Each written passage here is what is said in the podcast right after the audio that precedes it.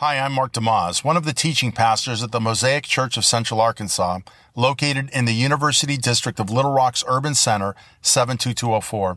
Welcome to our podcast. Founded in the summer of 2001, Mosaic is a multi ethnic and economically diverse church where significant percentages of black and white Americans, together with men and women from more than 25 nations, walk, work, and worship God together as one. Learn more at mosaicchurch.net. The following message was recorded live at Mosaic as part of the He Gets Us series in the winter of 2023. Thanks for listening. Well, as Michael said, good morning to all of you, especially those here for the first time, those joining us online. We are so honored that you chose to be with us this morning here at Mosaic Church. You having a good time so far? Hopefully, very good. All good, good hospitality, love. I hope you feel that from our body today. You know, if you're just joining us, uh, we have been, in fact, today we're finishing a series we started in January uh, called He Gets Us. Perhaps you've seen the commercials on TV, the He Gets Us commercials. We've actually been studying about what does it mean that Jesus lived in life, walked this earth, and understood who we are as human beings. One of the things that we found during the study is that, according to Barna research conducted back in 2021, uh, 86% of US adults, that's 219 million US adults in this country, uh, are somewhat to completely certain that a real person named Jesus existed some 2,000 years ago.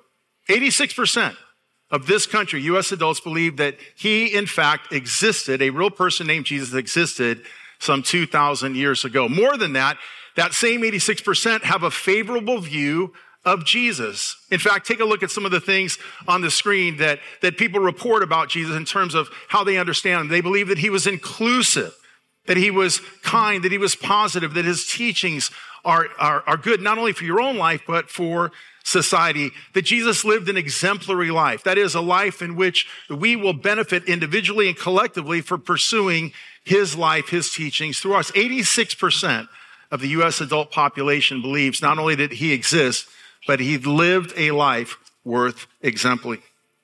Such belief, though, is not mere wishful thinking. I want you to know that. It's not just based on wishful thinking. The fact is, whether those folks know it or not, that belief that Jesus was a real person is actually rooted in historical fact. Now, of course, in the Bible, we have four books called Matthew, Mark, Luke, and John. We call them the Gospels. And those, along with some of the letters throughout the New Testament, give us perhaps the most detailed description of his life, of his death, uh, of the disciples, those who followed him. You can read about that in the Bible. But more than that, what I want you to understand this morning, as I said, it's rooted in historical fact, this belief. Uh, I want you to know this that Jewish rabbis, who did not like Jesus or his followers, accused him of being a magician and leading people astray, but they never ever doubted his existence. Isn't that interesting? The very rabbis of Jewish faith that said he was a magician, that didn't like him, didn't like what he was doing, they never doubted his existence. As noted New Testament scholar and textual critic Bart Ehrman notes, Jesus was known by contemporary historians who had reason to look into the matter, no one thought he was made up.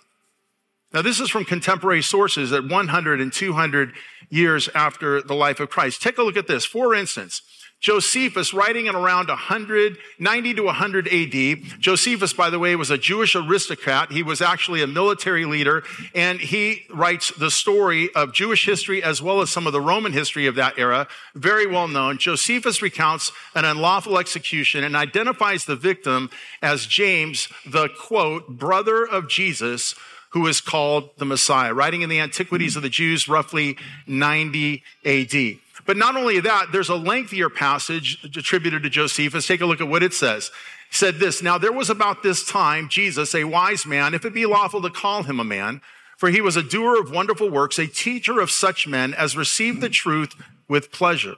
He drew over to him both many of the Jews and many of the Gentiles. He was the Christ. And when Pilate, at the suggestion of the principal Jewish men among us, had condemned him to the cross, those that loved him at first did not forsake him For he appeared to them alive again the third day, as the divine prophets had foretold, these and 10,000 other wonderful things concerning him. And the tribe of Christians, so named from him, are not extinct at this day.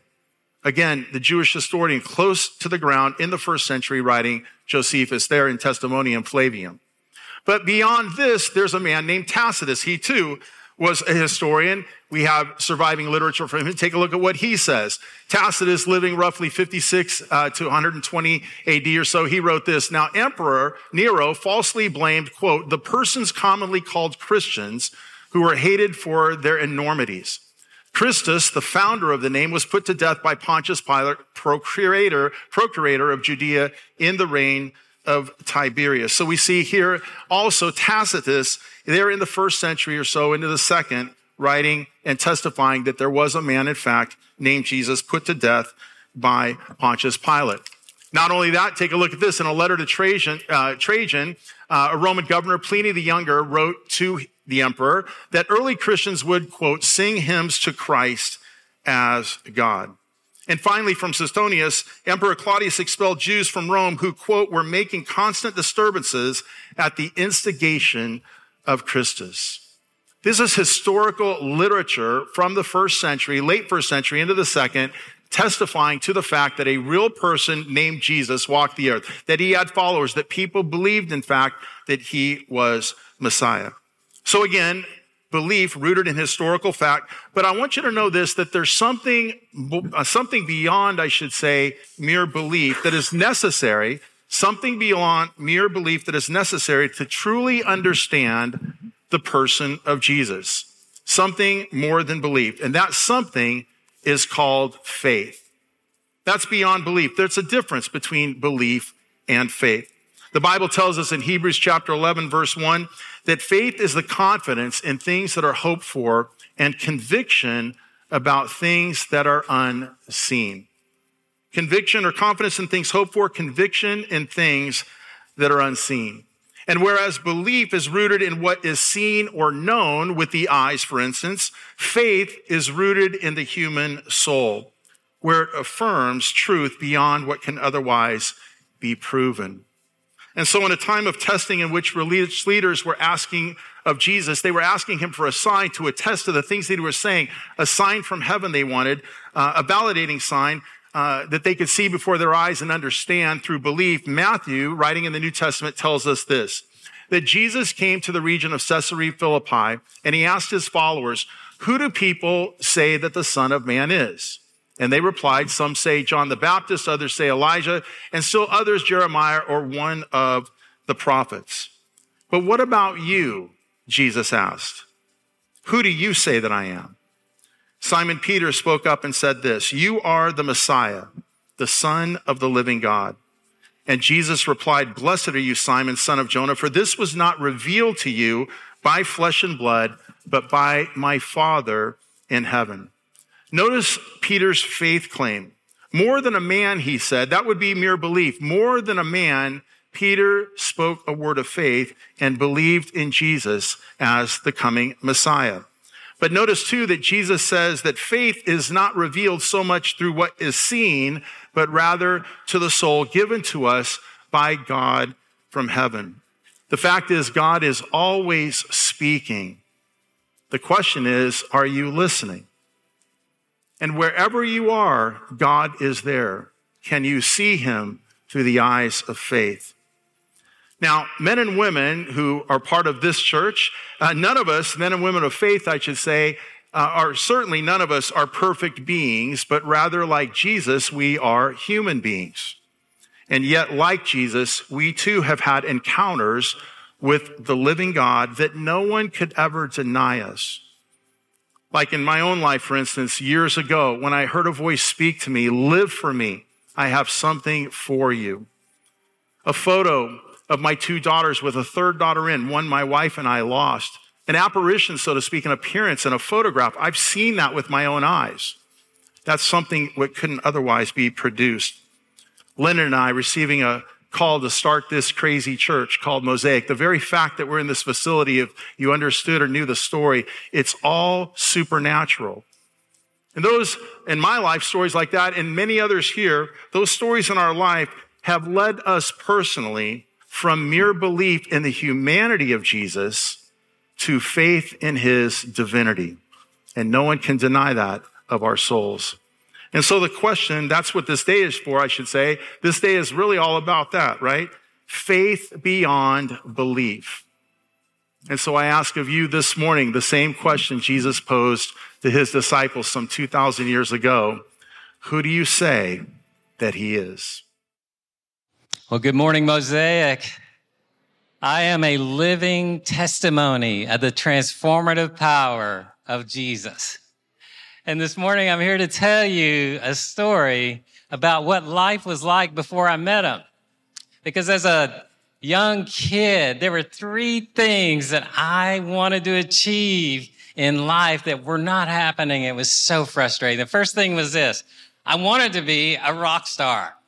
I seriously, I practiced my guitar for hours on end, dreaming of playing with the biggest bands. And of course, I, I confused fame and purpose. I thought if I achieved fame and fortune, that that would be the reason I was born. That was one frustration. The second one was this. I just wanted a girlfriend, man. I was so shy, you know, being raised the son of two Chinese immigrants I was just very, very shy, very insecure. I couldn't even talk to women. And I had in my mind formed this idealistic girlfriend that was going to love me unconditionally and I would learn what love was through a relationship with a female. I, that was frustrating. That didn't happen. And the third one was I wanted a degree in college, right? I mean, remember, I'm the son of two Chinese immigrants. I only had two choices for degrees. I could choose to be an engineer or a doctor. And so I chose engineering and I hated studying.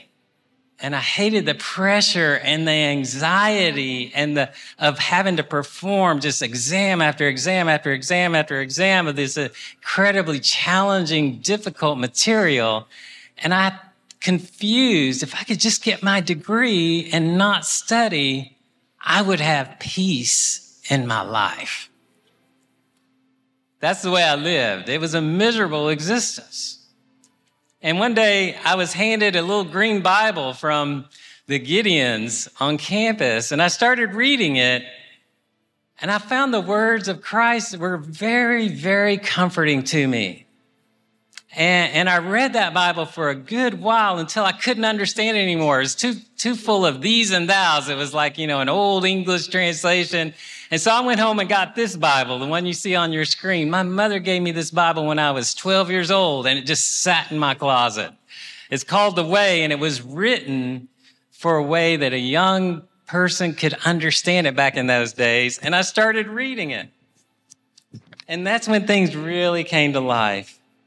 Listen to this passage I read. It was, this is a picture of what's in this Bible. I just took these pictures last night. So my counsel is this. Don't worry about things. Food, drink, and clothes, guitars, exams, women. For you already have a life and a body, and they are far more important than what to eat and where and what to play and who to, de- who to date and what to study. Look at the birds. They don't worry about what they, what to eat. They don't need to sow or reap or store up food for your heavenly father feeds them. And you are far more valuable to him than they are. Will all your worries add a single moment to your life? And I was like, man, this Jesus guy, he relates to where I am. I was so racked with worry and anxiety. But look at this next power. A little further down. This is Jesus again. But your heavenly father already knows perfectly well what you need them, that you need them. And he will give them to you if you give him first place in your life and live as he wants you to. So don't be anxious about tomorrow. God will take care of your tomorrow too. Live one day at a time. And I sat there thinking, that is an awesome promise but I have no idea what it means to make him first place in my life or to live in the way he wants me to. I just didn't know what that meant. And as God would have it take me an entire hour to tell you the rest of the story, but I ended up on a weekend with a bunch of other college students in Gatlinburg, Tennessee, and this cowboy from Texas with big boots and a Texas 10 gallon hat came up and taught us what it meant to put him first place in your life and to do as he would do. And, and by the end of that weekend, things had changed. I got on my knees Saturday, May the 2nd, 1981, and said, if everything this cowboy is telling me is true, I want this Jesus in my life. I'll make him first place. I'll give him everything I've got, everything I hope to be, if he will do what this guy says he will do in my life and I got up a different person. I came back from that weekend. It's like I got to start life over. I guess that's how they call it being born again. Get a second chance at life. And I knew something so monumental had happened that morning that at the end of the day, I walked up to the cowboy and I said, Hey, will you sign my Bible? I had him sign this Bible and look at what he wrote. This is in the inscription in this Bible right here. He said to Harry, may the Holy Spirit keep you sensitive to the truth and open to the truth, to his touch and open to the truth. I love you in Jesus. Bill Stafford, Acts 20, 24. May the 2nd, 1981. And you know, I never looked up the reference, Acts 20, 24 until last night. Seriously, it's been 40 years. I don't know why I never looked it up. But I looked it up last night and I was blown away. This is what it says. It's quoting Paul. Life is worth nothing unless I live for doing the work assigned to me by the Lord Jesus, the work of telling others the good news about God's mighty kindness and love. And what's amazing to me is that everything I was looking for, the peace, the unconditional love, the purpose was found when I put Jesus first place in my life and started trying to live the way he wanted me to. And the moral of the story is this. If he can take this shy, geeky, insecure Chinese kid with a southern draw and transform him into a pastor of a multi-ethnic urban church here in the heart of Little Rock, and stand and preach before you this day that He is the good news and the love and the grace that you need in your own life. How much more could He do for you? Don't waste your life. Give Him an opportunity to do what He did in yours, what He did in mine. And one day you'll be able to declare His glory and His goodness. Amen. God bless you. Listen to the word of the gospel according to John, chapter 1, beginning with verse 1. In the beginning was the Word, and the Word was with God, and the Word was God. He was in the beginning with God.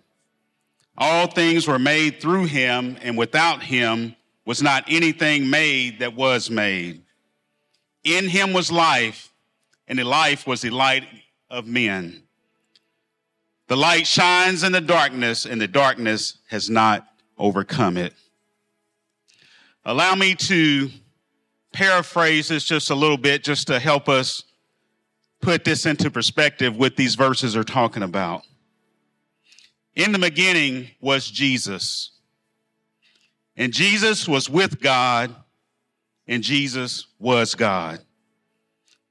Jesus was in the beginning with God.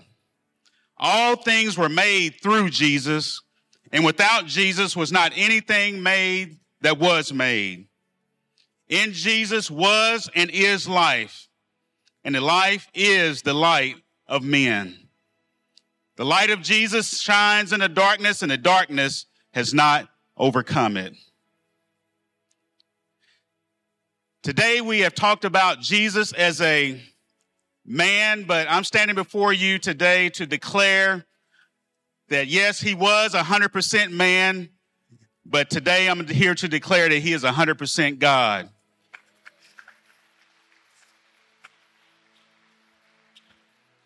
He came to this earth over 2,000 years ago and walked just like we did, had to eat just like we did, do all the things that we do as people. But when he died during that Holy Week on that Friday and they put him in the grave as a man, he rose up as God with all power in his hands. And as you saw in the video just a few minutes ago, a lot of people struggle with that. How can he be man and God? How can he was a good man? Yes, yes, he lived, but how is this possible? I don't know, but I believe it. There's a lot of things in this world I, I don't know. I don't, when it really comes down to it, I, I don't know how birds fly. When it comes down to it, I can't tell you how, well, how the sun rises in the east and sets in the west. I can theorize and maybe give you a little hypothesis about it. There's a lot of things that I don't know. I, I've been farming, farming most of my life. 50 years, over 50 years, I have been a farmer. And I can tell you to this day, I can tell you how to raise a cow. I can tell you how to birth a cow. I can tell you how to feed a cow. But I can't explain to you how a black cow eats green grass and gives white milk.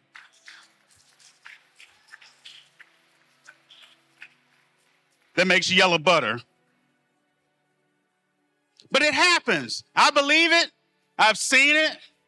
But there are some things in this world that we can't believe and we can't see. And one of those things is the deity of Christ. We can't see him. We have to believe in him by faith. And that's what it is. This is a faith walk, a faith journey. And many of you are here this morning because this is part of your faith walk, your faith journey. You got up this morning because there was something inside of you that said, I need to get to the house of God. I need to go meet Jesus. Or maybe you got up this morning, you're like, I don't really know this Jesus, but I want to get to know him. Well, you're in the right place because Jesus is here. He is here. And like I said, we can't explain everything about Jesus. Yes, he was man, but yes, he is God. He is a friend that sticks closer than a brother, but at the same time, he's the one who washes all our sins away. And I can't explain everything about Jesus. I can't explain much of nothing, y'all. I'm from El Dorado, product of the public school systems. But I, I can't explain how, how, how Jesus, as a man, he got tired, but at the same time, he said that he's the one that's going to give us rest.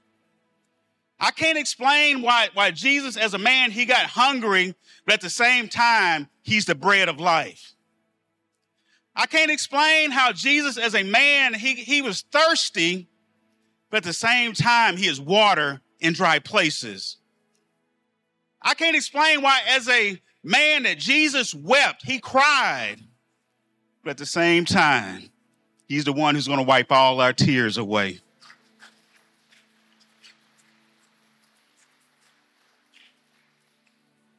He can do that because he's a man, but he's still God. And all you have to do today is trust him. Believe him. On down in John, it says, He came to his own people, and his own people received him not. But to all who did receive him, who believed in his name, he gave the right or the power to become children of God. That is all you have to do today. You have to believe on his name. Jesus already did the hard stuff. He hung, he bled, he died, he stayed in the grave, and on the third day he got up with all power in heaven and earth in his hands. He did the hard part. Now all we have to do is believe. And in a few moments, the deacons are going to come forward. We have some people just earlier today that profess their trust in Jesus, and they're going to be baptized right here, right now, today. So we're going to prepare this baptism pool right now. We're going to take this top off. We're going to get people over here, get, get them queued up for baptism. Pastor Harry's going to come forward. Other pastors. And during this time, as we prepare for baptism, there's still time for you. There is time for you to receive Jesus. Romans 10 and 9, it, says, it's real simple. He says, if you confess with your mouth that Jesus is Lord and believe in your heart that God raised him from the dead, you will be saved. There's a period at the end of that. You will be saved. And some of you came here today, you've been wrestling with a lot of things in your life. And today, it may just be time for you to turn your life over to Jesus, to profess your trust in Him. I'm going to come down off this stage. I'm going to be right down here. If that is you today, if you need Jesus, if you need prayer, if you need to come back to Jesus, if you need whatever you need, He's got it for you. I just want you to meet me right down here on this floor. The pool, like I said, is going to be open here in a minute for those who want to be baptized, who have already accepted him as their Lord and Savior. And there may be some in here who may not quite understand, but if you believe in your heart, you confess it with your mouth that Jesus is Lord, that God raised him from the dead, you will be saved. That's it. That is it. So if that is you, come on down. Meet me right here. Let us worship our Lord and Savior together. I hope you were encouraged and challenged by today's message recorded live at Mosaic Church in Little Rock, Arkansas. Take a moment right now to subscribe on your favorite platform and get our podcasts pushed right to your device each week. We welcome your comments. If you live in Central Arkansas, we hope you'll visit us soon in person. And thanks also for considering our financial needs. To donate, visit mosaicchurch.net. That's mosaicchurch.net. On behalf of all of us at Mosaic, I'm Mark DeYmaz. Thanks again for listening.